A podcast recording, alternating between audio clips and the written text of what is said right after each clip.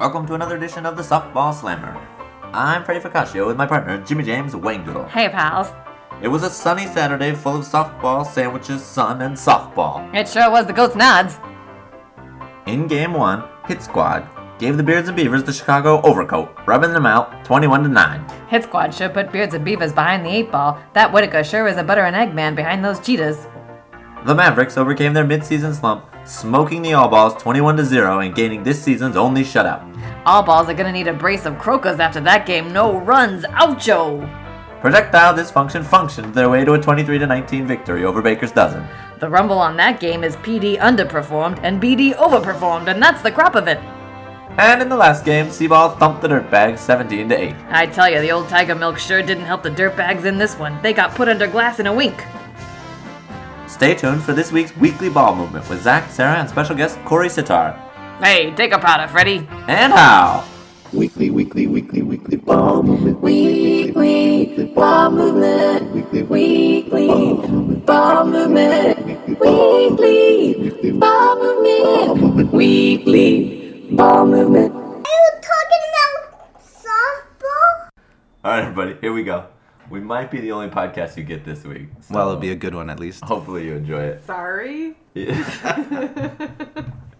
It's not because we did anything to the other podcast people. Yeah, it's kind of a bummer if you really are looking for something to listen to and this is all you're going to get. But I do think it's going to be a good one. We're here with Corey Sitar. Wow. Hi, guys. Yeah. Hi. It's Podcast Nation. Runner-up for Gold Glove for second base. Oh, ouch. Already into this nastiness. I thought of that. I thought of that this morning, and I was like, you got to hold that. Already. Hold that in your brain. Wow, I might just start kicking him under the table right now. This is nonsense. You know what? I'm not playing second base this week. So. I might not be either, so. Apparently it's neither one of us. We're off that. All right, so Corey, you're the third Maverick we've had on this season. You want to just give us a quick your thoughts on your team, how your season's going, all that stuff? Been a lot of fun. Love the guys and gals on this team. I think we've shown some good things, but we've had a couple letdowns. I think that's not a big secret. A couple games we let get away. I think we played our best against you guys, actually, against C-Ball. And then we had a couple others where, well, the other teams took it to us, and we kind of were a little lackadaisical in our approach. You guys were pretty good last week. Yes. You guys. It helped. The only shutout so far. It did help that they were missing half of their team. Yeah, that hurts. That really hurts. Yeah. Yeah, that was a bummer. But we were missing James Polk, who is probably been our best player. So I think it was not all right. And you moved. You had a different shortstop, right? We eventually. I think we eventually moved Mike to shortstop at the end of the game. But I played third. Oh, and Ryan Handley played short to start the game. That's true. Brandon moved to the outfield. So a different little look there. But you guys did make the playoffs. We did make the playoffs. There was a small chance you weren't going to make it. There was. We could have been a much more interesting final week for us. I still think it's going to be good, but yeah, that would have been. I can't imagine. What was that? Like, they would have just crazy right there. They would have had to have lost, and I think Dirtbags would have had to beat us.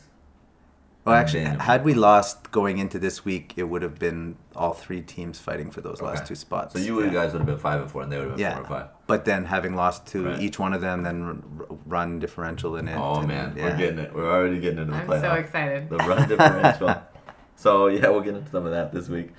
But let's go into my top five. All right. I just want to start with number one, last week's podcast. I have something to say on this issue. Okay. All right. My mom called me. Your mother. My mom listens to the podcast. Okay. And does she listen to all the podcasts or only the Kyle episodes? She really likes Kyle. Okay. Because she fed him lasagna once. And he liked it and he ate it. Yeah. So, if you eat my mom's food, there's, some witchcraft that happens and now, you're part of her family. Okay. And so she fed him lasagna and she was telling me she called me up and she said, I don't understand what happened because she wasn't there, so she didn't. So she couldn't quite follow the issue with the catcher and the outs. And so I explained it to her. And once she had a grasp on all of the facts, she was getting upset on Skype because Kyle was right. And when I didn't say to her the thing about Kyle telling Corey not to throw Dustin the ball, I didn't say anything about that. And she said, well, did he just run back and forth and get the ball? And I said, well, no, our our umpire was throwing it to him, and she was like, "No, no." She was all in with Kyle. Like, she was voice raised. My mom's very intense anyway, but she was intense on this. All right. Never met your mom, but I like her already. Now I have a question though. Does she like Kyle more pre or post beard? I don't know if she knows about the whole beard situation. You're failing your mom here. Just to keep her updated. Well, she'll probably listen to this. Mom, because our team beat Kyle's team, Kyle had to shave his beard. And it was an ugly, ugly sight. She's a mom, though, so she's probably anti-beard. That's yeah. true. Generally.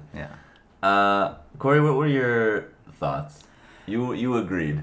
I agreed with Kyle. And Sarah's mother. Yes, right. I did. Sophia. Now, I was perfectly fine with your take on it, but having had to deal with Dustin as a captain as well, I can completely understand his frustration. It in no way had anything to do with them losing that game. They lost because they played like crap. Okay. But Dustin is notorious for tweaking the rules at every single chance he can get, and then what, me?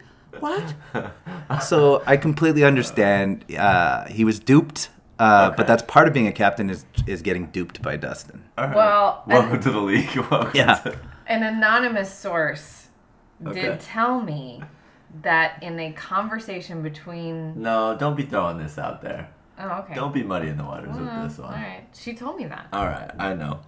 I want to hear about this. Tell me off air. I don't want to muddy the waters with this one.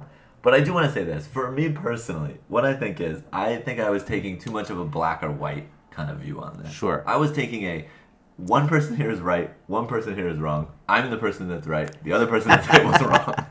Which I think I realized like about an hour after Kyle had left, maybe two. I'd finished the podcast. I'd listened to it. I'm laying down to sleep.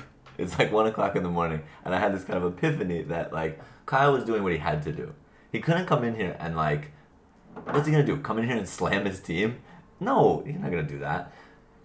So it was I understood that what he was doing was being a good coach, being an adult, taking responsibility in that way. And letting you guys give him a little flack instead of pointing out maybe how poorly the team actually played. There you go. And so, you know, I thought that was very good. So it's more gray, I guess. Both of them are right. And your take is probably the right take. Dustin has a reputation for... There's no excuse at all for losing that game, you know. But there's also no excuse for Dustin to be tricky. You know, he's pulled tricks over the years. So I understand Kyle's irritability. So that's how I feel about that one. Like, yeah. So newfound respect for Kyle as an adult. Does that mean you didn't respect him? I feel like that's kind of what he's saying, right? No, he lost respect for him and he's regained it. No. It wasn't that I had lost respect. It was that I saw him in a new light as a coach. There you go. And then I thought that was like a real coach move to come in and take the angle that he did. I can see that. He became a coach on our podcast. Yes. Nice. It was a coach. It was a big coach moment. Stepped in his coachy shoes. Yeah. Surely hasn't done much coaching the rest of the season. That was Corey. Snap. Wow. Hey, that's an old coach just taking it out a little bit on Kyle. I kid because I love. I have also in moments seen Corey Baker take some of these steps as well. Really? Yeah, I have. Which is very interesting. Just like talking to him in little side conversations and he says things and you're like, wow, is this Corey Baker? Is this real? Like what? Just like team center things. I can't remember. There were a couple of them that popped up that were just like, what? Like, is this Corey? You know, just protecting his team and saying good things about his team. It happens. It's part of coaching is you sometimes have to smile and say, yeah, sure. So, it's like with kids, I'm guessing. But I think it's cool. I mean, I think it's nice. I think it's a different side of people. And I don't want to say like the league and coaching forces you to become this new person. I haven't been in the league long enough. It's possible that in the past there have been people who just are shitty, become coaches, and then just continue to be shitty people. That's entirely possible. But I think all the coaches are wonderful. Sure. Currently. You never know if you have to play for them again, so that's a wise thing to say. All right, so that's my comment on the on last week's podcast. Anything else you want to say there? No, moving on. All right, let's move on to last week. Sarah, you said it felt like a million years ago. Well, that's more of a comment on the week I've been having, and that's not it. I have felt the same way. I feel like that one's over. It's time to like start looking forward, but faster than normal weeks. Oh, but maybe that's because I went one for four. You're trying to forget it. That's exactly what happened. I'm just trying to run away from last week. But last week I thought was a big week. And so my number two is statement games. And I think the Mavericks made a big statement. Now, I know that the Outlaws had a lot of people missing or whatever, but like running out and beating somebody 23-0 is, that's an accomplishment. I mean, yeah. You did a thing. Yeah. Yeah, you did something. I think we were pretty happy with that. I mean, I don't know if you guys saw that John did an exorcism of our poor hitting at the beginning of the game. You guys were pumped up, man. That was the most fired up you guys have been. We decided, I think one of the things we've talked about as a team is that we think our biggest problem is that we've been a little lackadaisical, almost like we've been relying on the fact that we have these big hitters. Mm. And like, we're down 4 runs, no problem. Okay. And, it's the 5th inning, but, we still have one more bat. Right. And, there's a lot of good teams this year. So when we came against the Dirtbags who were hot, they just gave us nothing. Right. And the same thing when we played Hit Squad and the Beavers, like they were just scrappy. And we kept thinking, we'll just get them next time. And we were a little too laid back, a little too quiet. That's really interesting. So you can be kind of dependent on the top of the lineup a little bit. Or at least confident, like believing that we're going to do it. Okay. So it's like don't stress, don't get too excited. Yeah. Okay. All right. And then we decided, we'll just get ourselves hyped up. And, of course, John loves shotgunning beers. And so we did that whole thing. I didn't know that was going on. Oh, yeah. To start the game, Brandon threw a ball up in the air as high as he could. And then John had to finish shooting that beer before it hit the ground. I did see him throw the ball up in the air. I thought he was doing like a Timpano impression. No. That was John was shotgunning a beer. All right. And he had to have it done before the ball hit the ground or we wouldn't be able to hit that day. And fortunately, I think he might have finished 2. Okay. Yeah. All right. That's actually pretty cool. Before the ball hit the ground? Yeah. Wow. So, yeah. All right. I'm for that. Okay. So it's DSL voodoo. Yes. DSL pretty voodoo. Much. Yeah. All right. Yeah. So, yeah, you guys won 21-0. Just a big victory. Hopefully, All Balls will have their players back this week for the first time in like a month, and they can... That's a very frustrating team. Like there's some really good ball players, and I was quite impressed. Is it Thomas? Yep, Germano. I hadn't really noticed him play in the previous weeks. Like I'd watched only a little bit of their games, but I was quite impressed. He played quite a good game. It was hard to miss him in those shorts that he was wearing. I was not impressed with the shorts. Someone told me he had nice legs. I think they're sadly mistaken. I still don't know if those are like what is that? Is that like legit fashion, or is he being ironic? Like I'm confused. But I think that Whitaker decided they were yachting shorts. Okay, Paul says they're yachting shorts. Yeah. Still, like, are they worn ironically, or are they worn just to be like fashion? I think he intended to wear them as fashion. Okay, all right. And the tuck was the other thing. The tuck was the best part. Yeah, that was a good part. But a hell of a ball player. I was quite impressed. Yeah. You get him, Jay, and Burdick, who's had an amazing season, and the way Dustin's playing, that's a tough team. Like. I don't envy. Like we might have to play them if they win this weekend. That's a really good top 4. Yeah, they haven't really been together, so you don't really see them. I think 1 or 2 games only. Yeah, that might be one of the better top 4s. That's actually quite like that's a tough team. Yeah, you can stack them up against anybody. So that was a big one, and then Hit Squad. Came out and took away whatever Beards and Beavers had in terms of momentum and stuff and just kind of said, nope. Yeah, they were just... We're still winning. The way they've been most of the season, just very determined all up and down the order. I call their outfield the outfield of death. Because you look out there and there's 5 dudes, hats, sunglasses, a little bit of stubble, black shirts. They're basically indistinguishable from each other. Sure. You look at, you glance out there, you're like, I don't know who any of those people are. But I also know all of them, and it's not a good place to hit. As intimidating as those black shirts are every day of the season, I think on the final day, they're more intimidating to the wearers. Yes, they were complaining a little bit. On a June, when you have to play 2 or 3 games on that final day in those black shirts, as nice as they look, wow. So they came out and had a big one, beating Beards and Beavers. And then Projectile Dysfunction... Baker's doesn't. I think that was a statement game, but a similar kind of statement of like there's still work to be done. I gotta say, I think you guys came out with a statement game. Easily, Dirtbags could have made this weekend way more interesting. Yeah, I was surprised about how the Seaball Dirtbags game went. I thought it was going to be closer for longer. Yeah, so did I. And you guys that was actually, I don't know if it was your highest scoring game, but it was certainly a high scoring game for Seaball. It was 17. I think we scored 18 last time we played Dirtbags. Oh, okay. We might have one more in there. But yeah, it was just one of those games where it was like, I don't know. I mean, no thanks to you. No thanks to me, which is fantastic, actually, which is wonderful. Like, I don't think we've still had a game where every single piece is going. I don't know if teams ever get a game like that where every single piece is going, but like last week, Queasley didn't have any hits, and then this week, I really didn't have any hits. I had one single, but it was pathetic. And so still, like we're still not got everybody going, and we're still scoring 17 runs, and we're still winning. The defense is not taking a break. No, and you didn't give them a chance when it looked like they might start making a run. There'd be a great play or just a solid play, like no messing around. That's the thing. We've given up like the number of extra bases that we've given up on like overthrows or whatever is one in the DSL zero. Negligible. Yeah, like just none. Like the whole season. That's really the key to winning, I think. Yeah. So that was a good one. That was a big one for us, and I'm happy to win that game. And, you know, this is one of the things I wanted to say. I haven't wanted to say this to you for like a year, maybe longer, to Corey. Uh-oh. Because you were the coach of the Scoregasms last year. Yeah. And I felt that I never on the podcast gave your team enough credit. Okay. Because your team was extremely good. Well, thank you. Undefeated team, right?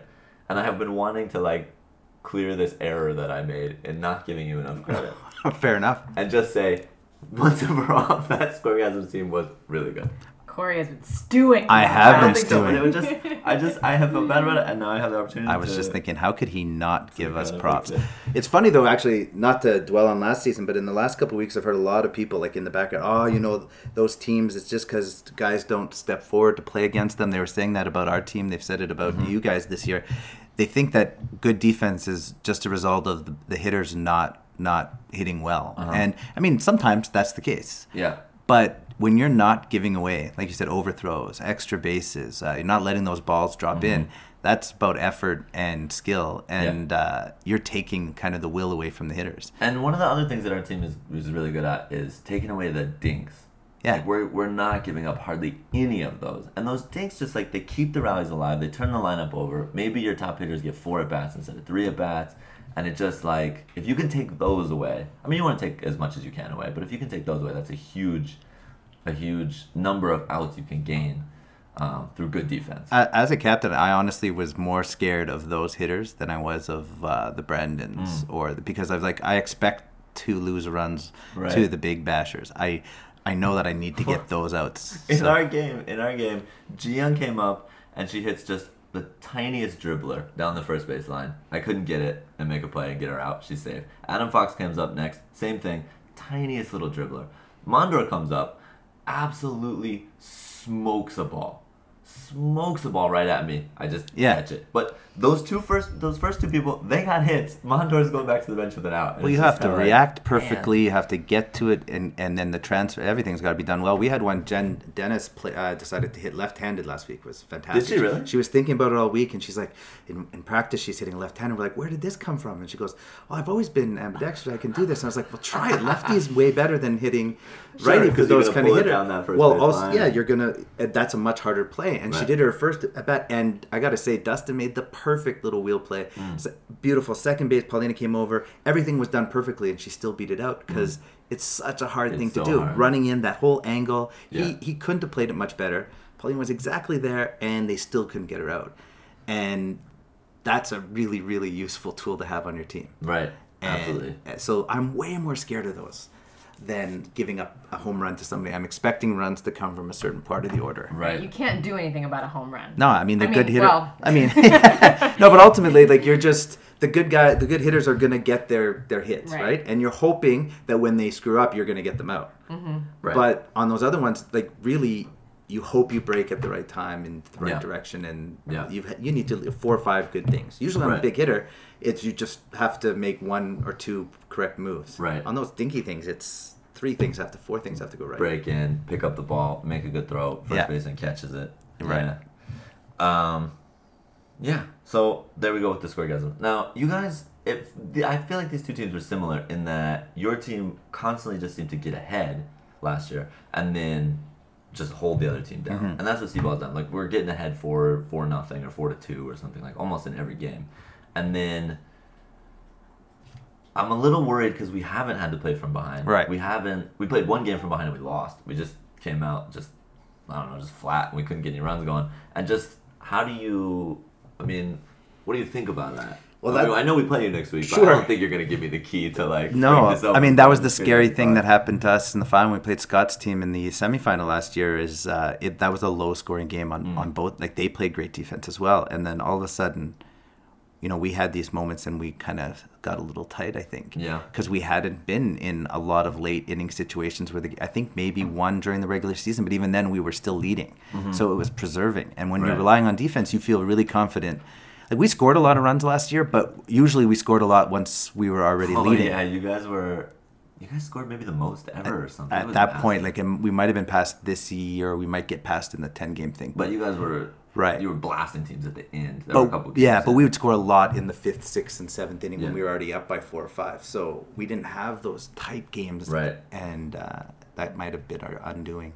Yeah, so I'm hoping for a spirited game against you guys tomorrow, or this weekend against the Mavericks. I don't see how it couldn't be. I think it will. I think it'll be fun. I think it'll be good. Like, you guys will want to show that you can beat us because we're the only ones to beat you, and we're going to want to put in your mind that you can't beat us. Exactly. So, I mean, that's the little mentality of it, right? The other thing, the first time we played, I think that Mavericks probably had, as a team, you guys had, like, the identity as a team. Like, it was, like, James Polk, and he's talking a lot of shit.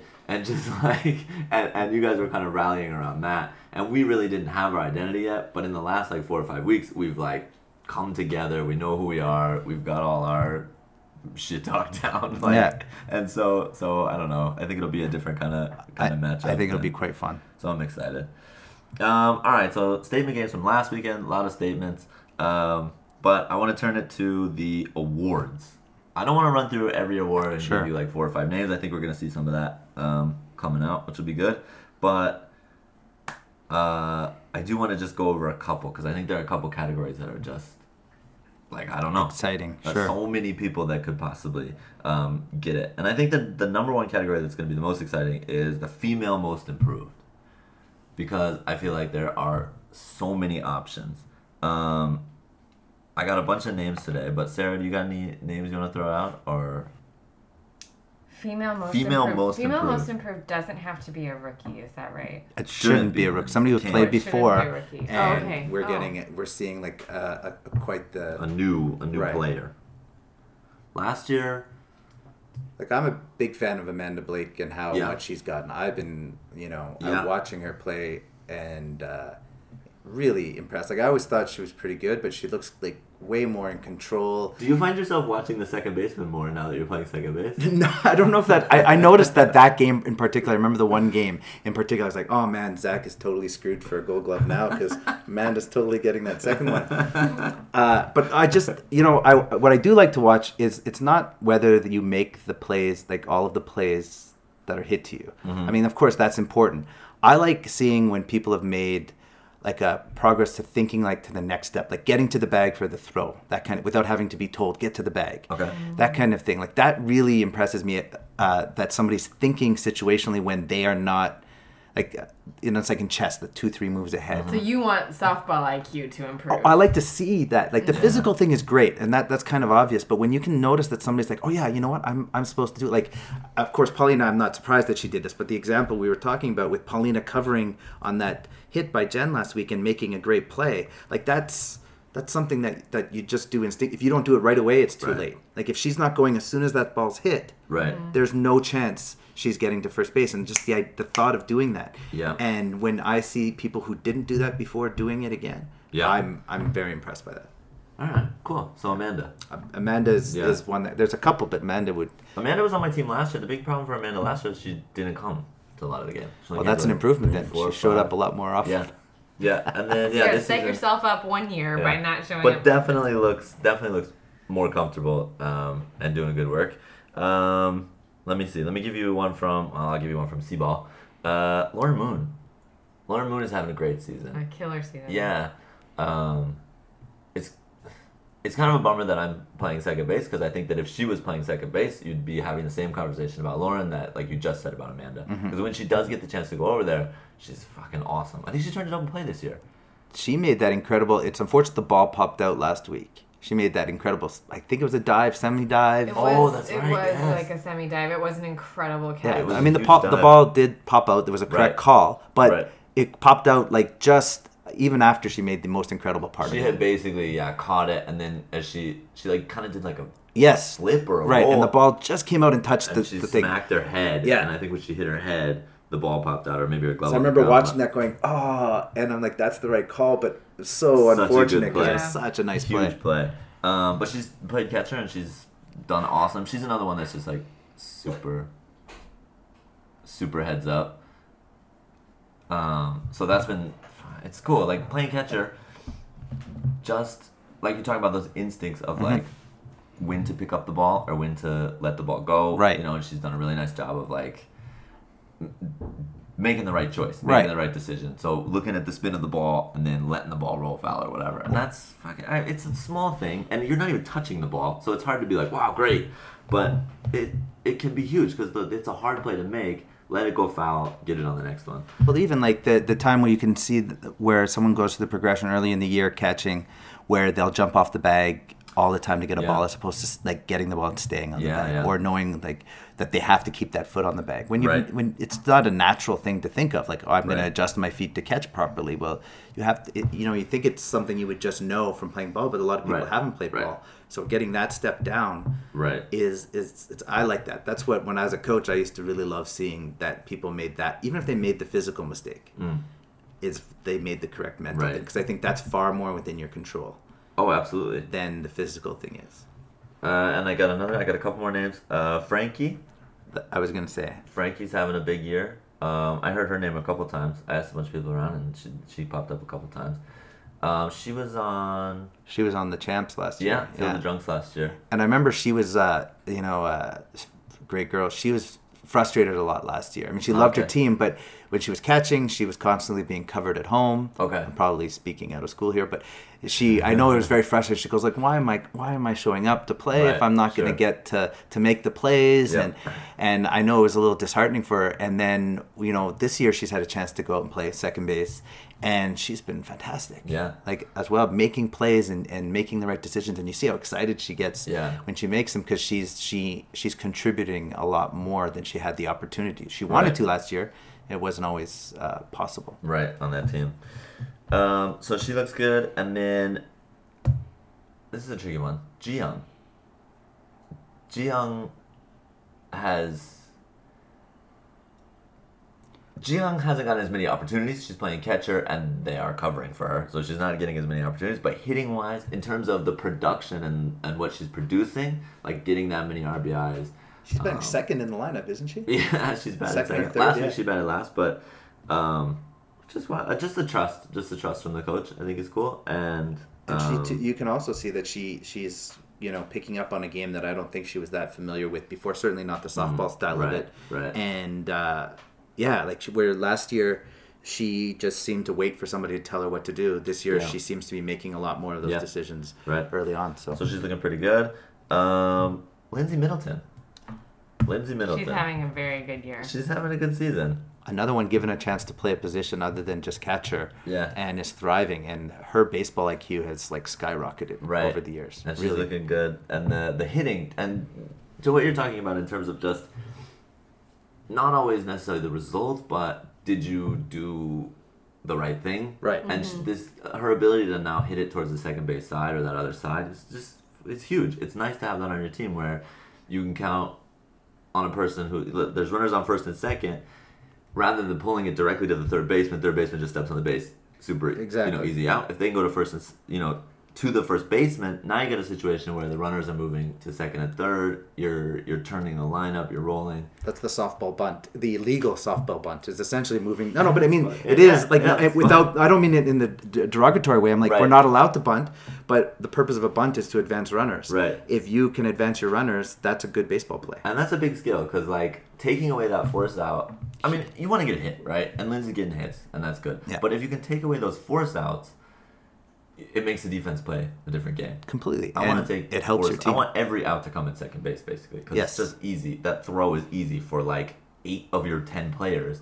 So, you know, first base, okay, great. Let's make outs there. But really, let's get as many outs at second base as we can because we can get them from so many different places. And also, you just are a stat stealer. You just want all those putouts. And I want all the putouts. And I want all the things.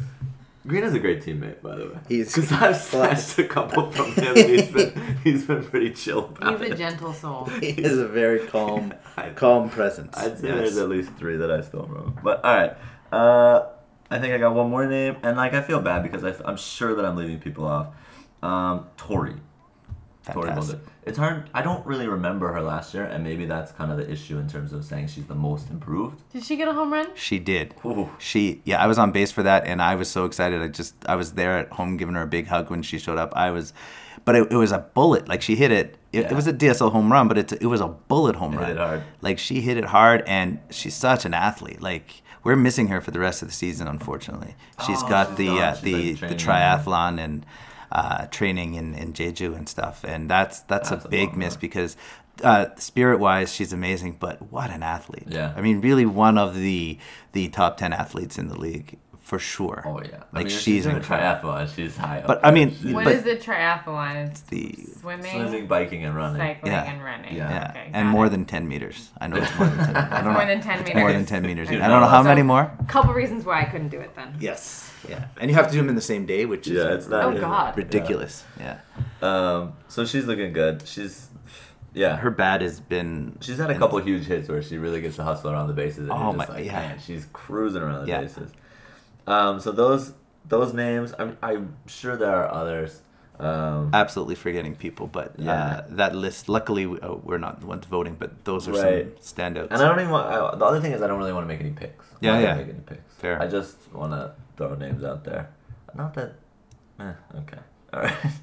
All right. The other one that I think is going to be tough this year is the male MVP. This one's tricky. I think there's a bunch of names for that one. Sarah, you started last one. Why don't you start this one? You got some male MVPs. Who's your male MVP this year? Well, it's interesting because I think about this a lot, and I overhear people talking about... Do you think about male MVPs a lot? Oh, people talk about MVP around me a lot. Okay. And I listen to them. Okay.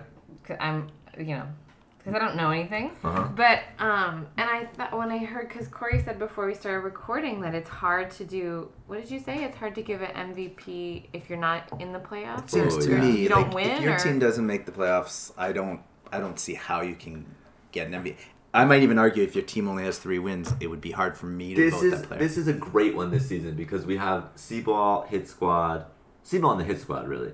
And, like, there is part of this where we have to, like, you have to think about this. Do all the awards go to the best team? Because I think you could look and start picking like a lot of awards from these two teams. Well, at the top. Don't get me started. Did you guys not get any last year? Again, we gave up 55 runs or something last year, 60 runs, and we had 3 Gold Gloves out of the 20 given out. And you could have had 10. We deserve more than 3. Okay. We deserve more than 3. I think we got the female MVP and 3 Gold Gloves. I'm not even saying that was necessarily wrong. Right. But I'm saying when you give up that few, 5 runs, 6 or 7 runs a game in softball and 3. It's more than 3 people, probably. And there was a team that gave up 100 runs that had 4 or 5. So I'm just saying the Gold Glove is strangely voted upon. So whether or not you guys deserve more is going to be interesting come voting. I like this insider information. Sure. So what I'm saying is, because I've been wondering this for a couple of years now, can you get MVP if you're not the winning team or in the playoffs? I think we had this exact same discussion last year. Did we? Because I feel like that award is, you can think about how much you can move a team forward. Okay. Everyone is starting at a different 0. Yeah. And just because you're 0 starting at a place that, no matter how great your MVP is, you're maybe he or she is not going to get you to the playoffs, mm-hmm. but they're still doing a lot. There's a lot of movement. Yeah. There's mathematical terms for this. It's like relative motion. Okay. So physics? Anyway. So I don't know this, so I'm really conflicted on this because... All right, well, let's just throw the 2 names out there and then we'll see. The 2 names that I think this applies to the most are Edward Burdick and Ruben. Right. Because both of these guys could miss the playoffs. If the All Balls lose on Sunday, they're out. And if I don't know, a bunch of things that we'll go over later happen. Ruben could miss the playoffs as well.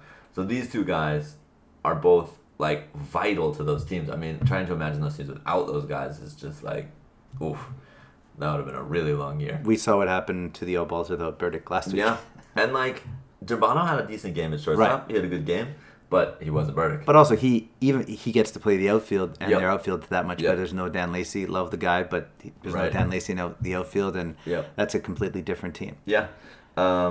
So Burdick and then Ruben. Now, I did reach out to the coaches and things and some other people. And two of the things that I heard about these guys, both of these guys in terms of this season, is not only are they awesome on the field, but they're great teammates. Right.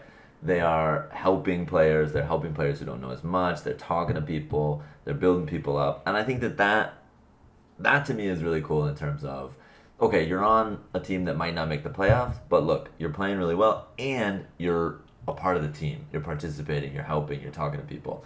And Mike had some really nice things to say about Ruben in terms of the help that he's given. And Dustin had really nice things to say about Burdick as well.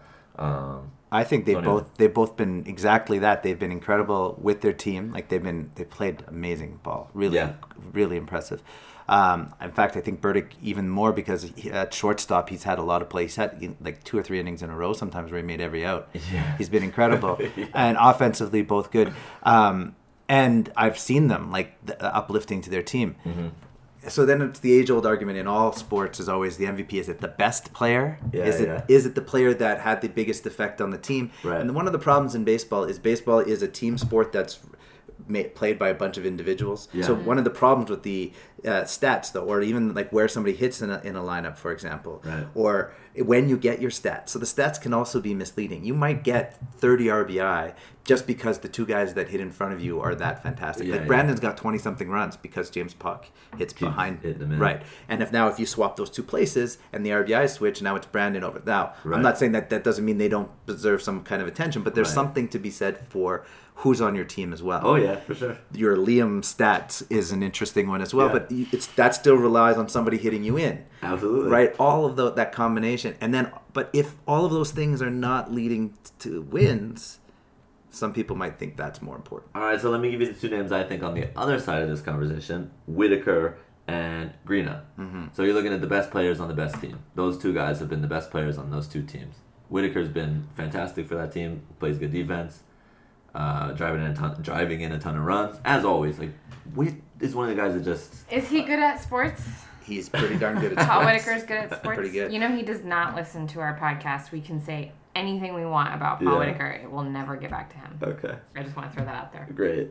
So you got anything to say about him? He's really funny. All right.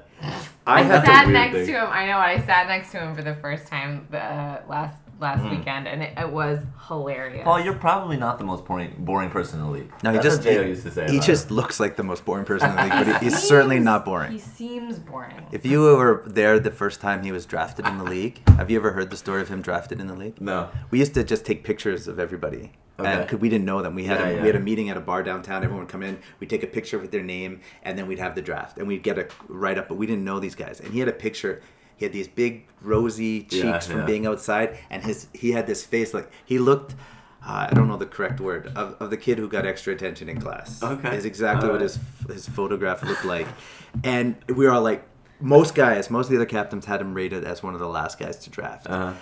Because he came in, he just didn't look like he was that athletic. Yeah. He goofy as heck on his photo. And Adam Beattie knew who he was from flag football. Oh, okay. And so he managed to get him really late. And, of course, he was fantastic. Yeah. And we were so pissed off. That whole photo, it was one of the worst photos I've ever seen of a man in my life. All right, so if anybody has that still, throw that up. It's got to be around somewhere on the old Facebook page. All right, and perhaps maybe the most boring player in the league, Jason Greena. Well, see, wonderful person, by the way. I should say. But playing wise, he doesn't even put salt or pepper on his bloody sandwiches. That's how. Is that true? Well, light on the salt and pepper, please. He's been amazing and an awesome teammate and super fun to play with. But like, the heartbeats don't raise when Greena's playing because it's just so level. Right. Everything is just so level. I love him. No messing around. Yeah, he's incredible guy. He's been fantastic. I had to argue for both of those guys for MVP last year because they were on my team. Okay. And eventually we ended up just deciding, well, I can't argue for both because that's going to split the vote. I ended up going Whitaker. And it's an uphill battle because they both are pretty quiet when they do it all. Karina's not getting a lot of mention, and I think it's because there's just not a lot of flash there. Subtle. Yeah. Right. But it's just because he's always in the right spot. You know, one of the things about him is his positioning is fantastic. And so when the ball is hit to him, it's generally hit directly at him. Sure. So he's not, he doesn't really have to do a whole lot. So when the ball's hit at you, you just pick it up and you throw it over to first base, and everybody's like, oh, that was great. But he's one of those people, you know, where I watch him play, and I'm like, I could be a shortstop. Okay. Like, look at how easy. That looks really easy. Like, I could do that. Yeah. No. I couldn't. So, but that's the mental part of the game that he is right. fantastic. Very good at. Yeah. But Whitaker's the same. Like, he's quite unassuming out there. Yeah. Like, he has an incredible arm, and he can make the really dynamic play. But for the most part, it doesn't look that fantastic when he makes a play. It's just ho-hum. Now he batting, it's like ho-hum. Like, the power, but it never seems... Maybe it's the approach. It doesn't have, like, you know, it's not as flashy as some of the big guys that come up there, you know, with the big long swings. He's just up there, and then it's hit, and it's hit hard. It's crushed. But the numbers are always high. Now I know he's near the top in RBI and stuff. I think he's leading now. Yeah. So that's a great argument for him. So I think it's a tricky choice. And then you got the one in the middle, maybe James Polk. Could be. Yeah. Could be. I mean, that's obviously on my team. I'm going to be a big fan of him, but I personally would have hard voting for... I think I told somebody the other day, I think Burdick's had the best year as a player. But I probably wouldn't vote if I was still voting, and I'm not voting, so all balls, you can not be yelling at me on Sunday. I'm not voting. I probably wouldn't vote for him because they're struggling to make the playoffs. That's just my take. Because I think it has to lead to team wins, and I do understand your argument and the overall argument that you can only do what you do. Right. But... The whole point of the whole game is not just to get RBI stuff. It is to win. I mean, winning should be. So Ruben should talk to Mike if he doesn't win the... No, I think just using the stats. Again, if you put up... if you know, last week, if we scored 23 runs, what if somebody got 8 RBIs in that game? Yeah. You know, 2 home runs against it. Does that mean that person's been fantastic, or was it just a situational thing? Right, and... We've had a lot of stat stuff in games. We had what? Who was in that game? Oh, the Dirtbags. So we're not talking, but at Dirtbags when they scored 30 runs. I mean, they all put up stats in that one. Be advised at draft miss next year, coaches, when you're looking at the stats of those players. Well, yeah, but is that really like how much that person that scored got a lot of stats in that game that contribute to the victory? It's not. This is where I go, Corey, as well. Yeah. But then you're just down this rabbit hole of like, wait. Like, what? How could I ever figure it out? No, you're right. You know what I mean? Where you're just like, how can I ever figure out who's really had the best season? Completely agree. So, what are we all even doing here? Right. What is the purpose of life? Does it even matter? All right. You're really arguing between some really good softball players. Yes, there's a lot of really good ones in there. And because we have to hand out an award, somebody's going to have their nose bent out of shape. Just give it to Rain. Rain works. Or give another one to Matt Campbell. Give another one to Maddie. There we go. Let me see. What else do I want to say? I got so many good notes. Man. Well, let me ask you a question then, because I think we haven't talked about the female MVP, and I think this is an interesting year. And I know I feel comfortable saying this because I spoke with Jenna last year at Branke that this will not be Jenna Branke's year to win the MVP. No, I don't think so. And I mean, it's open. Yeah, I think it's open. I'm not sure where this award's going. I've heard a couple names. I've heard one of your teammates. Yep. But I'm kind of at a loss on this one. Like I don't disagree that the other Jenna needs consideration. I really don't know where this one goes. Yeah, I mean similar argument maybe with Jenna, and then maybe I'm trying to think of the best female player on the hit squad. Maybe Cara. She's had a good season for sure. There was some talk also her about most improved as well. Right. She's kind of just steadily gotten better. But maybe one of those things where it's taken so many seasons and she's gotten better incrementally over so many seasons. So I don't know how they're going to have... Like, I mean, I think Caitlin Ambrosia, she's been phenomenal for Dirtbags as well. Another incredible athlete. Like when I talked about Tori earlier, Caitlin, if I'm not mistaken, she's got something torn in her knee. Oh, and really? I still watch.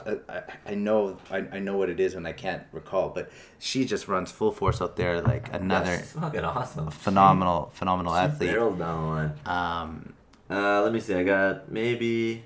I think it's Jenna.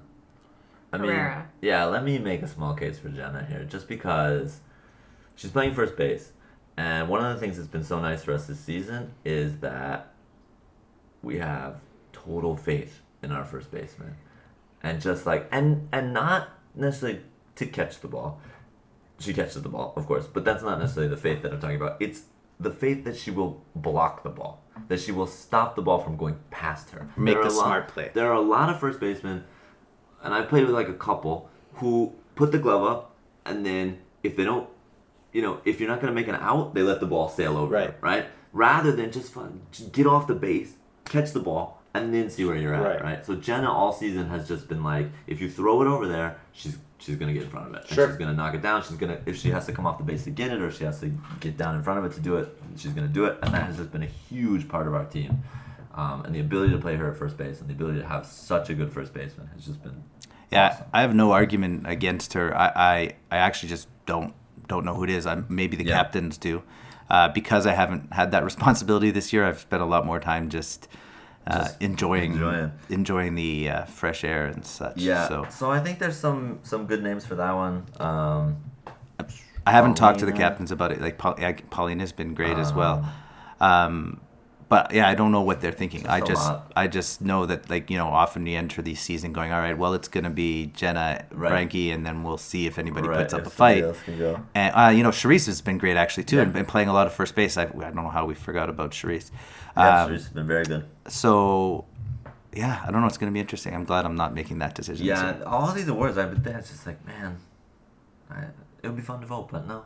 It's hard. These are hard. It turns into. I think at the last year's, me and Chris Hebb had an art. We got into a shouting match actually during the MVP discussion, Gaz and Whitaker, and yet we were both arguing for each other's player and the other person's player, and yet we still managed to yell at each other and make all the other captains. Because he and I are really good friends. We're close friends. They all know we're friends. But we were not nice to each other in this screaming match. All the other captains are just standing there going. Well, I have a feeling this year's will go a little bit different. I highly doubt there'll be screaming matches at this year's. Oh, I don't know. So let's talk about that. This one last for this top five section. I don't even know if we've been on the numbers or not, but the whole season in general. Mm-hmm. Sarah, what do you think about this season? I thought that this has been a great season. I like the rookie coaches. Okay.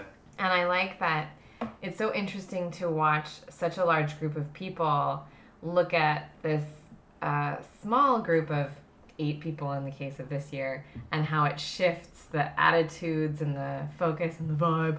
Yeah. And I think that's really interesting, and I think that, you know, say what you want about some of the rookie coaches, but they're all good souls, and they're a hearty, cheery bunch, and I really have liked that. Yeah, speaking of which, I got a little bonus thing for you here. I texted... Corey Baker would like an award named after him. Oh, God. Not only does he want to win awards, he would like one named after him. Oh, God. I'm going to go ahead and share this with everyone. Is it gross?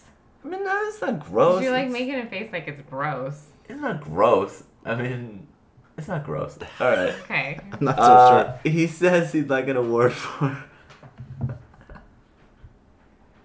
breakfast in bed after relations. He makes an excellent breakfast in bed after a night of he used the word passionate coitus. Okay, Corey Baker, you can have it. I'm not gonna wait. Is this breakfast for one? Burn! That was amazing, Corey. I guess you have media moment of the year. Breakfast. I'm not quite sure what this has to do with softball. Oh man, so I think he should get that. He can have it. Yeah, sure. I'm not gonna put up a fight for that one. Yeah. So there we go. That's the Corey Baker Award. I don't think we should tell people about that one next year. I want to say a little about what you were saying about the new captains. I think the league to keep going and improving, you need the fresh blood, the new look at it, like. I was captain for 7 years, And it takes a lot out of you. It's a big responsibility. And when you can have people come in with new energy. I know when Dustin joined Robbie and I a couple years ago, it was fantastic. Like, I like to give Dustin a hard time. And who doesn't? Yeah, I mean, and he deserves that. But the big difference he's made in the league over the years, it used to be the captain's wives often had to make a lot of the phone calls. And, they weren't playing, and it's kind of a burden on them to do this. And he came in and be able to take care of some of these responsibilities. And then, Greg joins last year, and he's taken on a big burden. And, with Queasley and Mike and Corey, I think they've done a great job. What they've done as far as drafting teams, and that's all. That actually has nothing. That's not the important part, right? The important part is how much work goes into it and what they've done and the new energy, like the energy that they've given. And I'm pretty happy with it. I think that's been good. I mean, that's how the league will survive, right? Young people gotta sure. It's a young people country, or in terms of the expat group, that's where you're getting. Refreshing, right? You need it, right? Young people. There are a ton of 40-year-olds that come over and are like, "Hey, where's the softball league at?" No, and most of the 40-year-olds end up having more responsibility or just get lazy like me and we're like, "I don't want to do this anymore." Right. And it's great to see I'm very impressed with that. And I think it's been fun. It's just been fun. All the fields have been great. Field's fantastic. Showden is wonderful. It's love that awesome place to play. I've loved it. I've had a great time. I mean, I'm on a good team this year, which helps. Sure. But I just feel like, in general, it's been... we're going to have played twice at crappy field, this Sunday and week one. Yeah. Otherwise, we've had good fields all year. I was talking to Toby about playing third base, and Toby got to play this week. You know Toby, right? Yeah. He got to play third base this week, and he was talking about how, oh, man, it's great. I'd love to play third base. It's good. It's fun. Until you get to... Well, and then we were like, yeah, man, but you haven't played a young nom yet. You got to go play a young nom, and then we'll see. But I was going to Toby blocked the ball with his chest. That's a good strategy. I'm pretty sure the ball was hurt by that. Yeah. And I felt like as soon as you do that, you're like, you're third baseman next year. I don't care what else you can do. If you are willing to put your body in front of the ball, congratulations, you can play third base. And man, can he throw that baseball? He can throw it. Oh my goodness. Yeah, I was quite impressed. So this is one of the things I wanted to talk about, which I didn't really get to talk about yet, is these people on the teams. Now we're at the point of the season where your players have either progressed and your whole team has gotten better because you've had opportunities for certain players and they've gotten better, or they haven't had the chance for whatever reason and they haven't really made that progress, and now it's going to start making a big, big difference. And I think one of the guys on our team, Denzel, has just been like, what a wild improvement. Just the play he made, the diving catch that he made this week, and then to pop up and throw the ball back into the infield rather than just kind of lay there or, I don't know, fucking do a dance or gloat or whatever. But diving catch, sit up, throw the ball back in the infield and get the double play. Denzel has grown immensely. I think if you distilled C-ball into a play, that would be it. That was it. Do your job defensively, do it well, and move on with your life. Right, that is maximum strength C-ball. Well, I think that goes to what I was talking about, what I find the most impressive. It's great that he made that catch, but that wasn't the end of it. Right. So that's the progression of he's learned because again, his background, if I'm not mistaken from talking to him, is from cricket. Yep. On cricket, you would make that catch and the play's over. Right. Well, the softball progression of just knowing. It seems simple to say, but so many people don't think of that. They'll make the catch. You see it all the time. When someone make a catch at home, and they don't think that somebody's still running to second. Or the bigger one is the catch at first, and then the guy from second base has made it to third and now runs home. And just kind of walks to home. Plays over. I've made my part. I'm excited that I made my play and forget everything else. That situational awareness and the progression for people who've not grown up playing ball. Yep. Is I think that's the, you can teach it, but you can't make them actually apply it. Internalize they either want to or they don't. Right? And when they do, it's super exciting. Like the diving catch was a great athletic thing, but the part where you saw the progress was getting up. And I think he was even more excited about that from talking to him after. Good. Yeah. And then I got another name for just the person that just has had some opportunity to got better, Mitch Kulos on Beards and Beavers. He... I think it was at the rookie game. Yeah, it was at the rookie game. He had the stone glove. When a guy, the whole glove to like knee is basically one iron rod where like you make a jump or a leap with your glove, and as soon as the ball hits it, there's no give, and it just jumps out because it just boom out. And but he has turned into an excellent outfielder. He's making tons of catches and getting in position and making good plays, and so Mitch has really come along, and I think that has seriously helped Beards and Beaver over the last couple weeks. Like, tighten up their outfield. Just they need people who can play, who can catch the ball, it seems like, and Mitch has become a person who like gets out there and really catches the ball. It was wild in the rookie game because he's just he's a really big dude, and then to come out and you're just like, oh man, but awesome season, or awesome improvement. So that was another one that I thought that I've just seen and thought, man. But I love this part of the season because now it's time where it's like these people can either do it and you're gonna win games, or they get and you're gonna lose games. I really think it is that player that you weren't expecting much during the season, what they can do for you in the playoffs is huge. Like, they'll come up, whether it's the big hit or making the smart throw or not making that throw. Right. And that's where the captains and hopefully the veteran players come in, is are they able to get not only to teach it, but to teach it in a way where that person feels confident in doing it. Like, do you destroy the confidence of that player, which happens a lot in the league, right?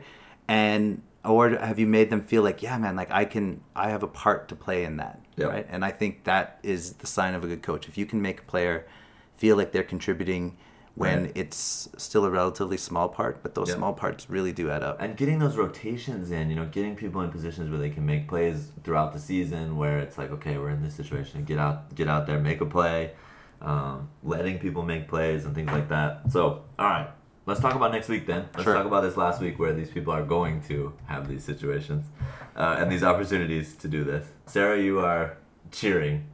Because talking to Corey Sitar about playoff scenarios... We actually have a person here who can do it. We have someone here who can answer questions and explain things. Right. So there's going to be so much less nonsense though this year, Sarah. So... Fortunately, it's relatively easy compared to before. But we'll see. We'll just wait for it. Yeah. All right, let's go game one and break it down. No. No? You got something else? Corey, how do the playoffs work? Oh, okay. So, the Mavericks. Oh, so you want to like a breakdown? The glorious Mavericks. No, just on playoff day. Yeah. So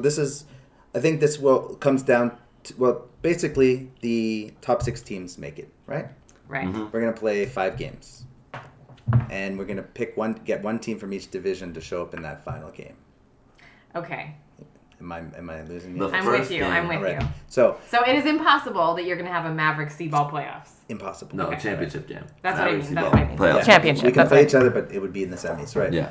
So basically the top 3 teams from each division are going to figure out who's going to represent their division in the final. Now, for winning the divisions, already Hit Squad and C-Ball have already won their division, right? So the only thing to be determined this weekend for them is which one of them gets the first overall seed. Yes. And the real importance... go ahead. What does first seed mean? So... they will get the nice little number 1 next to them, which gives them home field advantage. Okay. So they get the last bet. And they've got 2 advantages if you're the first overall, like first in the league. You get to decide the order of the games on Championship Sunday. We do? You get to decide the first game. Shit, that's big though. So if you guys win this week, if Hit Squad win, Queezy will get to decide if game 1 is us versus... If we go by the schedule, all balls, or will it be Dysfunction versus E versus Bakers? And then that will decide the rest of the order. I think that potentially could be useful because there are people who are working like Saturday morning or whatever, and then to be able to come out. The usual thing that works out is if you're projecting, you'll be in the final. So for you guys, you probably don't want to play back-to-back games. Right, okay. In that heat. You would ideally prefer to play game 3. Oh, that's generally speaking, you would probably prefer to play game 3. Then you could have a break if you win your game. That's tricky, right? Yeah. So you would want us to play game 1. All right, good. Now we're getting real. That kind of stuff. So that's what's at stake for you guys this weekend. Cool. So what happens if Hit Squad and C-Ball both win? They beat them, so they are the number 1 overall. Number 1. Because C-Ball beat Hit Squad. Yeah, and they're head to head. I've been on number 10 twice, so this is pretty exciting. Yeah. Okay. Yeah. Okay. So that's what's at stake for them in their games. Yeah. All right, so let's... You good? No. So the playoffs, then, is going to be... The second and third. For that division. Yeah, we'll play each other. The winner advances. And then second and third. Yeah. And then the two, and now you're doing interdivisional. Nope. Then the winner of that first and second game, they will advance to play the top team in their division. So if we. Oh, I see. Yeah. Okay. Right. And if they win, they are then the top team. They will represent their division in the final. I see. So theoretically, you could be the third worst. No. Yeah. The penultimate worst. Yeah. Yes. Team and still represent your division in the playoffs. Yeah. Okay. If I was, it actually happens quite quickly. If I was on that side with projectile dysfunction, I would be a little nervous. Yes. I would want them out. I would also be nervous with all balls. I think. Oh, and dirtbag. So to be honest, our division is different. Everyone should be nervous. I actually think all four teams in our division could easily win the championship. I really do. I think winning three games. I've done it before on a team a number of years ago where I had Aldred and. I got Aldred in the third round, and I had Matt Campbell, and we were killing teams. But we had missed Matt Campbell for half the season, so we finished. Okay. We had to play three games on a hot at Yeongnam, and by the third game, we were just out of energy. That was it. Just had nothing left in the tank. So playing three games is tough. All right. So, awesome. So many things at stake this weekend. And game one, Mavericks, C-ball, rematch. I gotta tell you, we really want to win this game. Sure. We don't have, it's the first seed, which is good. We'd like that. But I think for us, it's just like, we know we're gonna have to beat the Mavericks. So we want to really say, we want to prove it to ourselves.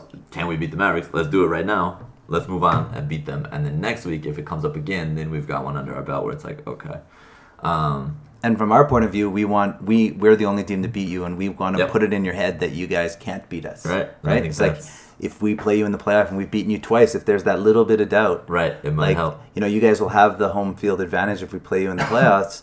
Do we want? We put that pressure on you that like, oh my gosh, if we fall behind, we really can't beat them. We have to play this team again. Yeah. So that's the idea. Whereas if we fall this Sunday, ultimately that game has no standing. Nothing happens for us. Yeah. For you, there is the first overall if you win, but.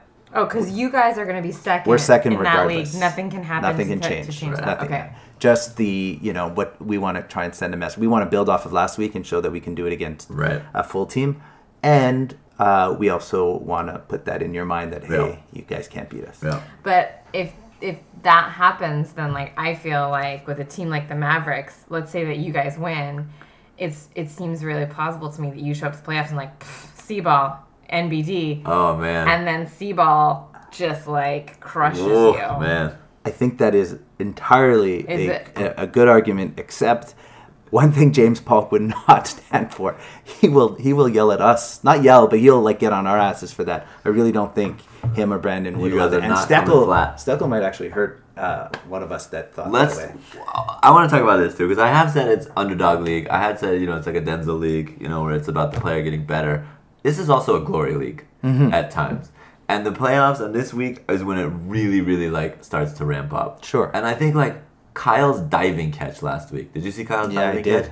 That was one where it was oh, man, Kyle has come to fucking play. Sure. And he homered triple, then had two singles in that one. So I remember 2 years ago when he was on your team. He was on your team 2 years ago. Yeah. And you were playing at Samsung Auxiliary. You guys lost the first game, and Kyle was just fucking beating himself up. Second game, you guys came out. I think he hit two home runs. Yeah. He had a massive game. And so we'll probably start to see some of these where it's just holy fuck, this guy, Brandon, Kyle, probably James Polk. He'll probably have a big one. Mondor might have a huge game out there. You know what I hear you saying? What? Pop up, pop up. I don't mind if James pops up because they leave the yard. Yeah, that's true. I've had some good playoff games in the past. It's just fucking... It's intense. It's you go out there, and the great thing about it is, for the most part, we're all friends.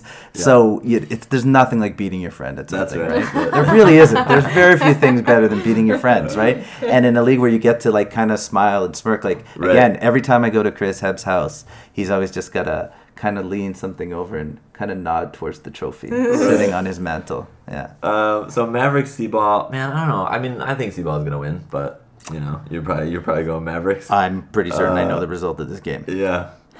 Sarah, do you want to pick this one? I'll tell you what. I have some analysis. Oh. Ooh. I think that the worst game that C-ball had was that game against Mavericks. Yeah. I think you guys didn't play well. True. I don't think that you guys showed up and played well. And all due respect, the Mavericks were just a better team. I don't think that's what happened. Mm-hmm. I think you guys were low and they were high. Yeah. So I want to see these two things, you know, equal out a little bit. I want to see you guys both at like your medium to really see which team is the better team. I think that that's true too, because it would be, you know, it would be good to win, but if you guys come out and are totally flat, it'll kind of be like, ooh, you know, like, oh great. I mean, we won, but like they weren't there, you know. So I also think this is kind of a brain versus brawn. Oh, okay. Ouch. All right. Seaball versus... I'm assuming Seaball's the brains here. Because you guys... We're not the brawn. We don't have a whole lot of brawn. Seaball is like a bunch of like skinny nerds. Yeah. For sure. And I like nerds, so that's fine. Whereas Mavericks are like... Not that you guys aren't athletes, but like the Mavericks There's a bunch of big dudes. Yeah, there's a bunch of big dudes. I mean, if you just look at the home run totals, Seaball has 6 and the Mavericks have...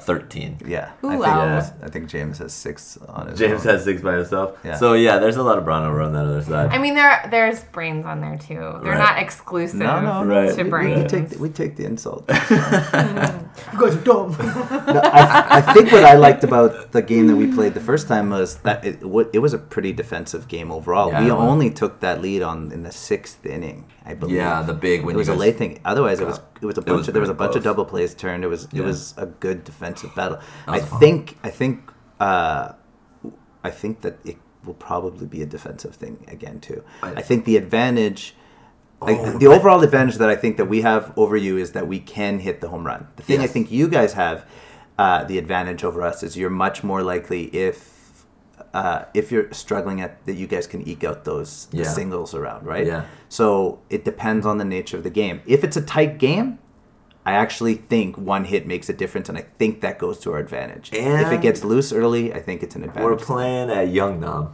so I feel like this is just kind of throws a bunch of crazy stuff. Yeah, it might not have any indication of what the final is because there's no fence at Yeongnam, right. So you know, just back up, just go play on the basketball court if you have to. And then the other thing, one of the things that we've really benefited from this season, some teams I don't know, some teams are still finding ways to do weird stuff, but.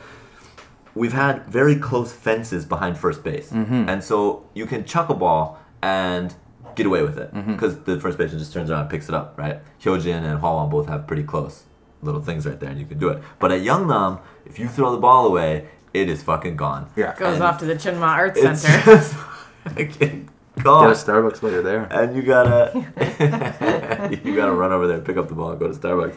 So that one is It's hard to say because your defense is also pretty good, but for us, I mean, that Seaball target on the chest has been fucking huge for us this season because it's just like you've been staring at your first baseman's chest. It's basically what you just. She got a target. I come up. She's got the target. Inappropriate. Bam. Hit it. Married man. Inappropriate. Boom. Oh, it's a huge benefit to our squad. I was just looking at the runs against average per game and noticed one team is averaging 18 runs against per game. Ouch. Yeah. Yeah, ouch. So let's talk about them next. Hit Squad versus Baker's Dozen. Now, Hit Squad can take the number 1 seed if they win and we lose. Yes. So wait, what? They got Baker's Dozen. If they lose and they win. Yeah. Yeah. I think this one. Seaball loses and Hit Squad wins. More importantly, Baker's Dozen has an opportunity to make the playoffs. Yes. If they win.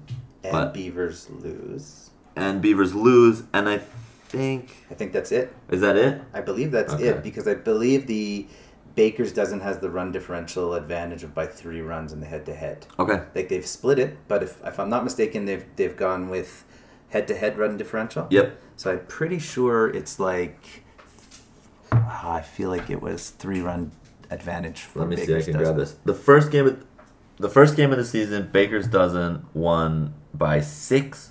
And I think they lost by 2, so it's a 4-run advantage. And they lost by 2. So either way, Baker's Dozen has the advantage. So if they win and Beards and Beavers lose... They'll be tied in the standings, but Baker's the head-to-head run differential advantage. All right, and I had this explained to me this weekend because I was kind of complaining last weekend about, this head-to-head thing. But Murray came to me and was like, okay, dude, we decided this at the beginning of the season, and you didn't know? And I was like, no. And The idea is, so the 34-0 blowout with a random team doesn't affect the playoff chances versus two teams who've played each other twice. And I'm like, okay, yes, great. That's a good way to do it. So your head-to-head runs is probably a better way to do it than just overall okay. run differential. I see. Sure. I mean, the best way to do it is game 3. But we don't have time for game 3. Fair enough. In a tie situation. I don't like the head-to-head thing, but if they agreed to it, that's ultimately... And I mean, like, breaking a tie over anything other than on the field, to me, is... It's a secondary solution. Right. But we have to make it. So yeah, okay. I get it. I like it. Fine. So yeah, that basically Baker's doesn't needs to win and hope that the Beard... It's entirely possible. And I hope that Baker's doesn't comes out trying to make the playoffs. That's what I hope. I mean, it's tricky because it's the last game and maybe... Corey's gonna, I don't know, everybody's gonna show up in clown costumes or something, who knows. But I really hope that they show up ready to... The advantage is Hit Squad will already know whether they have a chance at the top seed. If you guys win, then Hit Squad has nothing to worry about. Is this one of those days that it just throws off the whole thing? Where like the first game just kind of like dominoes down? I don't think they would like throw the game, but there's another thing about when it doesn't have any effect, there's another thing about going the extra base or that kind of thing, or laying, like, is it worth laying out? So and maybe be a little less aggressive. Or why lay out for a catch? Yeah, right. You know, that kind of thing. Because the one thing Baker's doesn't can do is they can score runs when they want to. Yeah. And so if that's the situation and they happen to be hot on their bats, I mean, they almost came back in that game last week. Right. They had a good chance late in that game. They ended up losing, I think, being 6 back, but they were actually starting to put things together. And there was a couple plays in earlier innings, because I umped a couple innings where they just about turned it over. So they can score runs. Yep. Defensively, they're a liability, but they can score runs. And if they put up 15, there's no reason they can't beat Hit Squad. And Hit Squad, again... will know whether it matters to them. Right. Now, if you guys end up losing Hit Squad, then they gotta win. That's a big deal getting to choose that schedule. All right. So, I don't know. I feel like Hit Squad's probably going to get it. I feel like Hit Squad has enough parts to, like, if they wanted to do weird stuff, you know, if they want to let Whitaker play shortstop. Yes. But I don't think there's much chance they're going to put Alfredo in outfield. Put Alfredo out there. They got enough parts. Put him in the outfield of death out there. He'd fit in. All right. So I think Hitchcock's going to win that one. I don't know. I can't believe I'm going to say this. I kind of feel that Dougie and Bolger are going to not want that to be their last DSL game. All right.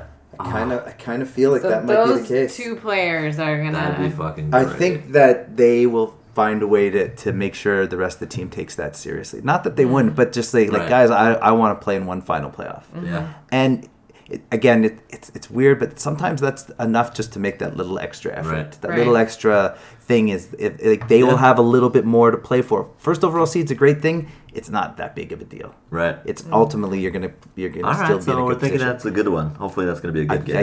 I can see an upset there. Comes to play. Yeah. All right, and then the playoffs start at 1 p.m. Yeah. Basically, we got a nice little play-in game. Wait a minute, I didn't pick for that game. Oh, did you pick? No, I did not. Sarah, please pick. Hit Squad, move on. Hit Squad, right here. Awesome. All right, Dirtbags, All Balls, the playoffs start. Okay, I want to give this one like a deep analysis. Okay. Man. I feel like this game is owed that. It's I'm going to make a statement, and you guys say true or false. Okay. The winner of this game goes to the playoffs, and the loser does not. And the loser is wearing street clothes and taking photos. Yeah. That's a big fucking deal, guys. The loser of this game is handing out Campbell sandwiches. Oh, basically. Man. Yeah. Because the runs won't matter, because it'll strictly be somebody's got 5 wins and somebody's got 4. So what happened in previous will have no play. It would have, if we had lost, there would have been a whole but I scenario. Love the way that it's worked out, because it's just win a game, go to the playoffs. And the last time they played, who won? I believe the All Balls beat the Dirtbags. Yeah, I think so. But it won't matter. Did they crush? I'm just curious. The last time they played, would have been week 3. 23-12, they beat them. They whooped them. And that was before Dirtbags took off. Sure, but that might have been the last time that full All Balls team played. That is also true. It's full All Balls. Are there will as far all as I know, be there? See, I think this is one of the things that All Balls might have gotten a little screwed by the schedule, if I'm not mistaken. Had we played on Sunday last week, Schick would have been back. Schick would have been there. Now, I'm not saying Schick would have been a 23-run difference. Right. Certainly wouldn't have. He might think he'd be a 23-run difference. Right. They'd still lose that game, I think. But he's still trying to win Rookie of the Year from that. He still is voting himself for Rookie of the Year. But that's a difference for them. But I do think having that full team, it's going to be exciting. I think this is a cool one. I think this is going to be... Hopefully, it's going to be a really good game. I think so. You got that top 4 that we talked about earlier. Dustin, Edward, Schick, Durbano, Yellow has Quinn, Mondor, Greg, Delapaz, and you know who else is fucking good? Elliot. I had those two guys on my team last year. They were the key. I got them late. Barkley and Delapaz, I got them in the 5th and 6th round, 5th and 7th. Okay, and it's those. They're gems. Was fucking good. He makes a lot of catches. He does. He's an athletic dude. Yeah, and he's got if he could comb his hair and be more presentable. You'd marry him? I told him he combed his hair a little bit, and he was a lot better looking. Elliot, yeah, that outfield too is another one. I popped up 4 times this week, and part of it was because I looked at the outfield and I was just like, well, fuck, I don't know what to do. I think a lot of the outfields in this league are hard to hit. I'll just go and hit it. Yeah. I hit it to Elliot 3 times. Yeah. He's an unorthodox looking. I think he's a soccer player. Okay. So he's an athlete, and he made so many plays for us last year. But it always looks like he's kind of the way he runs to the ball. It doesn't look like he's going to get there, and yet he's always there. He's always there. But it's just that approach is not your typical baseball approach to it. But he's super athletic. So they've got a great team. They've got... Are all their players going to be there? I don't know about the Dirtbags. I'm pretty sure it's full squad. But Shayla has been great. Alex has been great. Caitlin has been great. Gion has been great. And then... Is Christina going to get to play? She kind of played like half last week. I don't know. She caught. She didn't hit. Oh, she can't hit yet. I feel like she can't hit. She can't hit. I know they could get a runner if she can get to first, but I don't think it's even worth her trying to get. That's kind of a disadvantage to her. Or that's a big disadvantage to that team, because then you're moving Dustin to first, and then... That's a huge... Yeah. Although I think Steve played decent third base, but Steve's okay. I almost... I don't want to give him ideas, so never mind. But I feel... We've talked about third base a bit at work, and it's just kind of like, you know what, just put a guy there that just will get in front of the ball. Yeah. Just anyone who will just knock the ball down can be a third baseman. Because a lot of times you're just stepping on third base and throwing to second. You're not having to make that throw very often. Man. I made 6 of them last week. Some people can do more. Shock me. So, did you make 6 throws last week? I made 6. I played third base twice. Yeah. How are your shoulders? I actually thought my arm was going to fall off. Who did you play against? We played the Old Balls. Oh, and then when we played projectile dysfunction, the same thing happened when Brandon had to leave. All right, so listen. So Delapaz, be ready. Yeah. Almost hits you the ball. And then for... who does Dirtbags hit the ball to? I don't know. They were hitting it all over. They sprayed it all over the place. See, I feel like they hit a lot like you guys do. Yeah. Because one of the things I was getting frustrated because I was not playing well either, but we were playing them so deep and it was just everything was line drive in. And that... Liam, Halakas, Elliot. Yeah. Even Greg. Death by 1,000 cuts. Yeah, kind of thing. They just hard singles through. And then they made every defensive play. So I think the big run scoring thing is on all ball side. Okay. But I think that Dirtbags might be deeper. So this is one of those... Ooh. I think they're a little deeper. All right. Yeah. Sarah, pick. I'm going to go Dirtbags. You're going to go Dirtbags? Ah. It's tough, though. I can see this. It's really tough, especially because they both lost the week before. Yeah. So, you can't say, well, Dirtbags are on fire, yeah. And I think Almost that... haven't had their whole team in... a month. So. All right, so are all the balls going to be there? I'm pretty sure they're all there, yeah. Well, without Christina, I think that their top 3 picks that have never played together are there. Right. I think that the Dirtbags are going to win. You think Dirtbags? I think the way Greg's playing right now is the difference. I think that... Yeah, Greg. I think that what happened with them and C-ball was not because they played poorly. It's because C-ball played so well. All right. So it's not like you look at that and go, they're actually bad. Yeah. Right. It was just... I don't think you gave him a lot to work with, yeah. Yeah. So I think... You're going Dirtbags. I'm going to go Dirtbags. And we're not going to remember that I said that. I'm going to go All Balls. You're going to go All Balls. I think they squeeze it out. I think it's to play this game 10 times, it's 5-5. Probably. I think so. I'm going off of... I just feel... All right. You're feeling Dirtbags. I'm feeling De Villers right now. All right. Oh, De Villers he's smoking the ball. He had a couple that are just crushed. He seems to be in it. He's on it. All right. Beards and Beavers, projectile dysfunction. Last game of the day. Also, possible playoff spot, right? Yeah, what is at stake with this game? Well, a couple things. I know that first Beards need to win to get in. Guarantee that they're in. If they lose and... Bakers lose, then the Beards are in. But if they win, they could move into second, which means they would host Right. If they win by 7 runs. Yeah. They would host they would be the home team. They'd be the second seed. Dysfunctions would fall to third. I believe they are currently, they lost the first game by 6. Yep. So they need to win by 7. Man, I would love to see a game where they're ahead by 4. Yeah. And they just Are they home or are they away? I don't know. Does the schedule reflect that? Yeah. In that case, they are away. They are first up here. Yeah. Right? Beards away. At projectile as well. Yeah. So I would just love to see a situation where that's happening. They're guaranteed 7 at bats. They get their 7th inning regardless. Oh, to kind of run it up. Well, because that if you need to score runs and right. you don't and get and you're win, as soon as play. You get up by 1, you're screwed, right? Yeah. So they're going to get to go up in the 7th and get to take chances. I would love to see that. Because I think that team would be so fucking excited. Sure. If it's we're up by 4. We need to score 3 more runs. All right, here's one where the run differential actually is kind of cool. But they'll also know then if Baker's has won. Yeah. So do they need to win to make the playoffs, or have they secured it and now they're just playing right. for the second? And so being if home, Baker's doesn't loses. Beards are already in. Yeah. But they can still move ahead of projectile dysfunction. Yeah. For second. So the only scenario in which that game gets someone out of the playoffs is if Baker's doesn't win. Beats the hit squad. That's right. Okay. Yeah. Right. So actually, if you wanted to get it'd be nice if we reorganized the games for drama. I know, sake. Yeah, that would be a better effect. That would be a better first game. Yeah. Ours would be a better last game because it has ultimately at that point it might only be for the first overall seed, but then people can drink while we play. That was just for fun. Yeah, well, essentially, it's not a huge thing. All the other ones have playoff implications. So or you make the all balls game the last one because for sure it's 100% playoff between both teams. Yeah, that would be that would be exciting. But this one, man, this is a tricky one. Because I have to say, projectile dysfunction only beat Baker's dozen by 4. Had they come out and smoked Baker's dozen, I think it's all projectile dysfunction. They're going. They got it. Yeah. I'm baffled by that team, man. They have so many good players. Yeah. And when they really should have beaten us because it was a 1-run game and Brandon had to leave. We had to move, so we moved me to third and Ryan to short.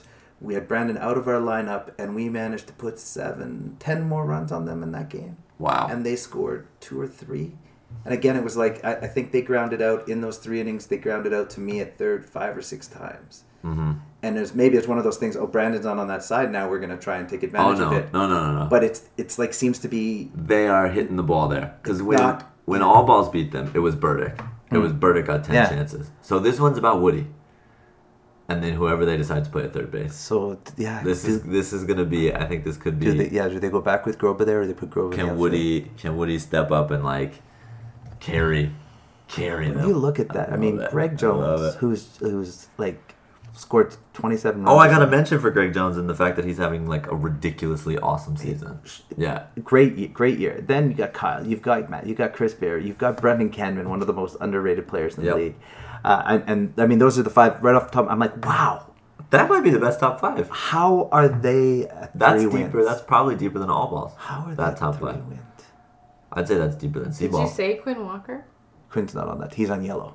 Yeah. On dirtbags. Oh, I thought you were talking dirtbags. We're talking orange. Oh, okay. Orange. No, projectile dysfunction. Yeah. Oh, that's a top 5. That's a serious top 5. That's probably better than our top 5. Then to only have 3 wins. Yeah, it's wild. And I'm not sure that they have a convincing win either. Offensively, that's a tough team. Defensively, I can see why it's tricky. There's a couple players that are not maybe naturally in it. Definitely they should play there. Mm-hmm. But I don't think that defense has really been their problem. Yeah. Offensively, they are not inspiring. Right. And I love the players on that team. So I don't mean it to be insulting. Right. I'm just surprised. Yeah, it's been very surprising. So do they have one more surprise in them? I think playoffs are a whole other thing. I really think there's only 2 teams in that division that can win the championship. I think it's them and Hit Squad, but not if dysfunction. So I mad respect for Beavers and Doves. I don't think that they can win. I know the Beavers beat us, but I don't think they could win 3 games. I think that they could win 1 game on that day, but they can't to win 3 would be pretty wild for them. They would have to beat 3 really good teams to do it, and I don't see that happening. I think on our side, the thing that would stop would stop us or whoever makes it making us having to play three games. But to be honest, I think you could have seen that division finish any other way, and I think anyone from our division can win. Right. There's no team I'm looking forward to play. I do think the most likely scenario for this, though, is that Projectile Dysfunction, Beards and Beavers will play this week, and then they will play again next week. Yes. Because that's what it's looking like. They're probably going to end up 2-3, and then they'll just play again next week. Yeah. Which is cool, which is good, so it should give us some insight. I just hope it's a close game, so that we're not looking at a blowout, and then the next week it's like, oh, we can't beat them. We lost 25-6 or something. Some of the blowouts have been a little disappointing. Oh, there have been some crazy blowouts. Yeah. This has been a blowout season. Last year, the last day of the year was the best day of DSL I think that has ever happened. And I lost 2 games in that day, and it was fucking bad. But the final, you mean the playoff? No, it was the very last day of the season. Oh, I remember that day. Yes. The triple play. There was a triple play turned against my team, by Queasley's team. We got walked off twice on the last day of the season. Walk off hits. Twice, and that was how the season ended with these 2 games that went walk off. So I'm really excited. I'm hoping that tomorrow or Sunday will be a huge day, and be like that and have that excitement. But this season has just had a lot of Sure, I hope the 3 games that involve teams making the playoffs. I want to see them. I want to see those teams put up a fight. All right, so we want to pick Projectile Dysfunction, Beards and Beavers. I'm gonna take the Beavers. You're going to take the Beavers. I want to see Orange prove that they can win a game they're supposed to win. All right. Good. Sarah? And you're like... So I don't believe that they can. No, I don't believe... I'm very unlikely going to have to play them again. There's not going to be the hit squad, so... Right. Okay. Sarah? I believe that team, that Beards and Beavers team, is the spirit... animal of the DSL. Okay. And as a result, I think that they will win that game. All right. Thank you. We got playoffs coming. Never bet against playoff Kyle. Projectile Dysfunction, I think. Well, if it was first week of playoffs, I'd pick the dysfunction. I think he's playing for something, though. I think he's playing for something this week. Big fan of Kyle, big fan of Matt. I want to see them do it. I want to see them. Good. And I'm excited. I fucking love the playoffs. It's a little kind of a bummer that it's only one day, but I think it'll be it. I've always been a fan of not everybody making the playoffs. I never really liked the 10-team thing, which is why I designed that strange playoff thing that made it super difficult. It was weird. It was. And it was really weird. Because I hated the idea that we went to everybody making the playoffs. I love playing another team twice. I love that we're going to get to play you guys again this week. Yeah. I love that that's extra exciting, even though it has no real meaning, right? I do like the way that the season is. There's that revenge thing. It's fun. I like that you have to play and earn. Think how exciting this... If we're all making the playoffs, there's very little value in this weekend. That's true, because it would just be kind of flipping over and it still has that. This is essentially a playoff weekend. Yeah. For most of the teams. Right. So just imagine this is first week of the playoffs. That's right. So you're playing for two teams. It's win and you're in. The first game is ceremonial. Yeah. Right. The first game is a little. But it's fucking important. I'm excited. What is that called? When two boxers aren't really fighting. Oh, just an exhibition. It's an exhibition game. Yeah. I'm coming out like it's a playoff game. I think we both want to send a little message. Yeah. We have competitive people, and I think so. And we want to win. And I'm sure you always want to beat the team. That's... Whoever wins that game is going to take a great deal out of it. We're going to make sure to that's a message game, and.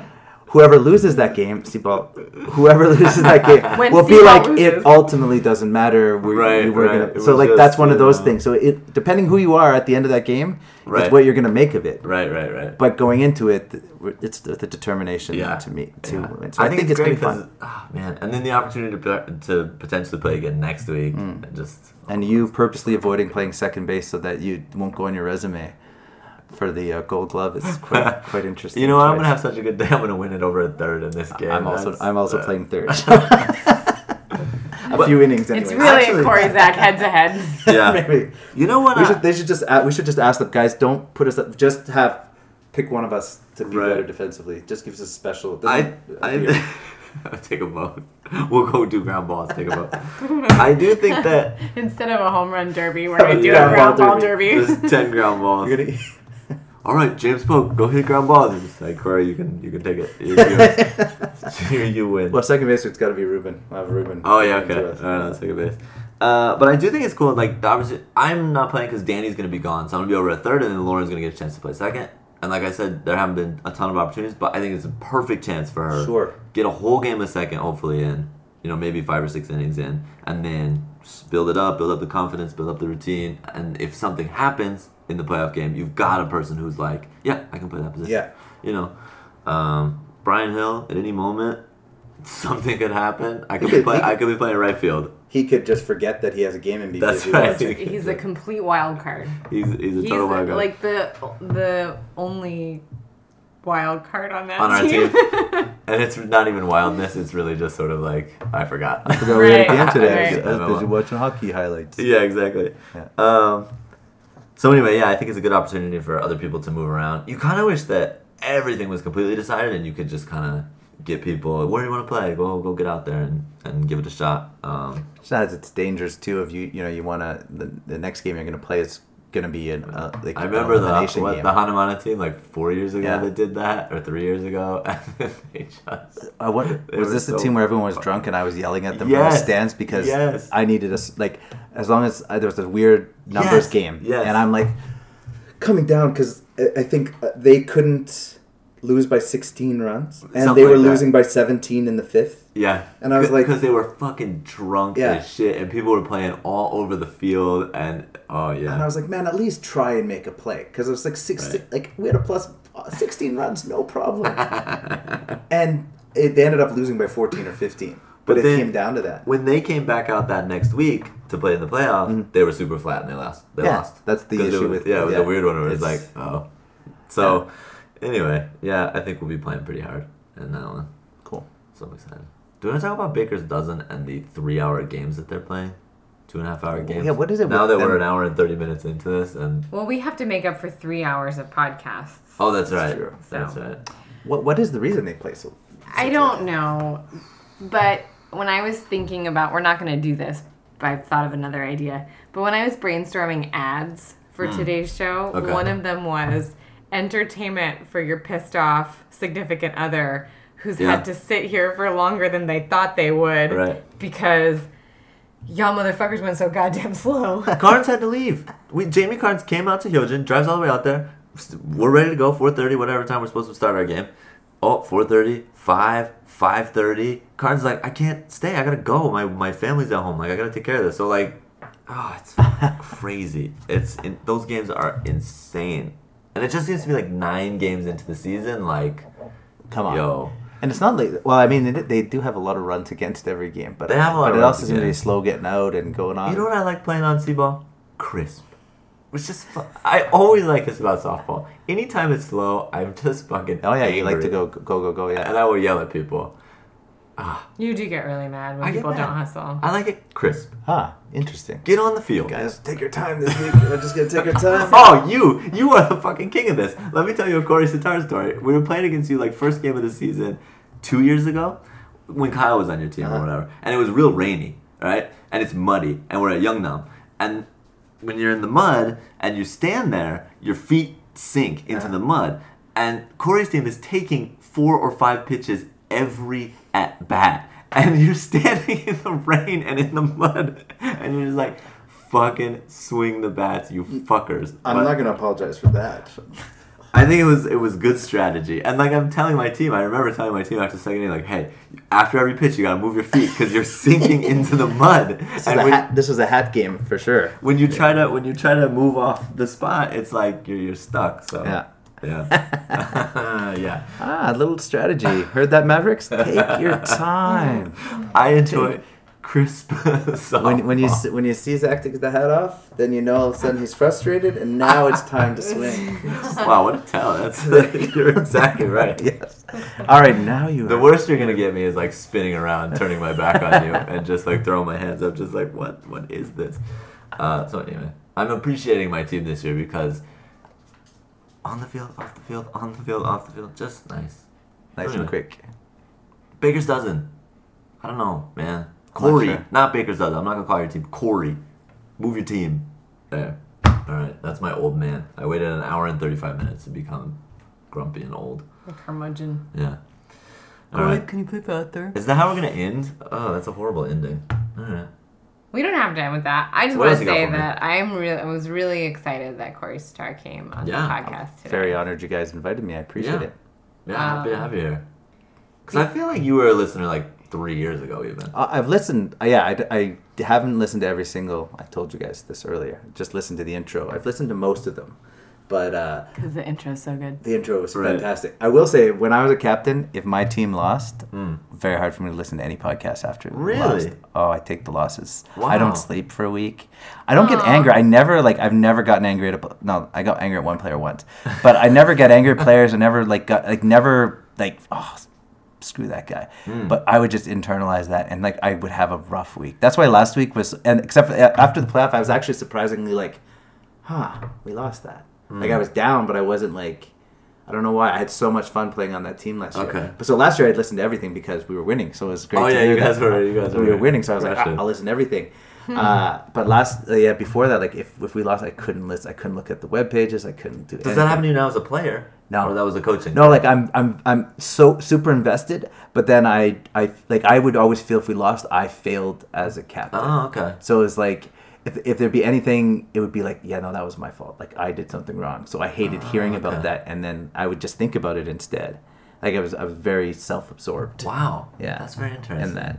And knowing that I had very little to do with the victories, but I would take full blame for the losses. That's how I felt. As a player now, it's all that burden's on Brandon.